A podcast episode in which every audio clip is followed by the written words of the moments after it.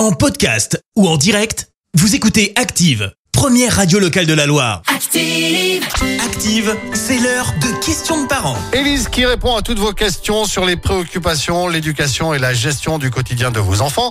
Et aujourd'hui, Alice va répondre à la question de Anthony, père de jumeaux de 7 ans, qui lui se pose cette question sur l'éducation bienveillante, laxisme ou autorité. Bonjour Alice. Bonjour à tous. Merci Anthony pour ce sujet qui fait souvent débat. L'éducation bienveillante souffre des amalgames avec l'image de l'enfant roi qui décide de tout tout le temps. Eh bien non, en éducation bienveillante, les enfants ne sautent pas sur le canapé ou ne mangent pas de glace avant le repas.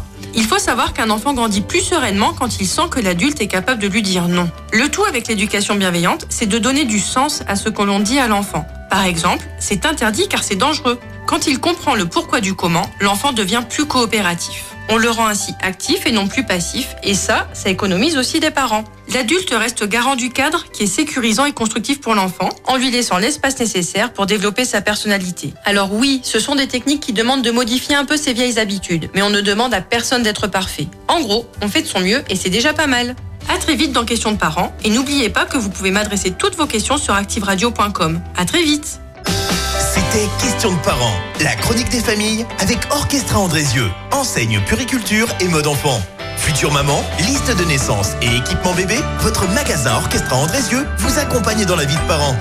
Orchestra Andrézieux, sortie à aéroport et sur orchestra.com. Merci, vous avez écouté Active Radio, la première radio locale de la Loire. Active.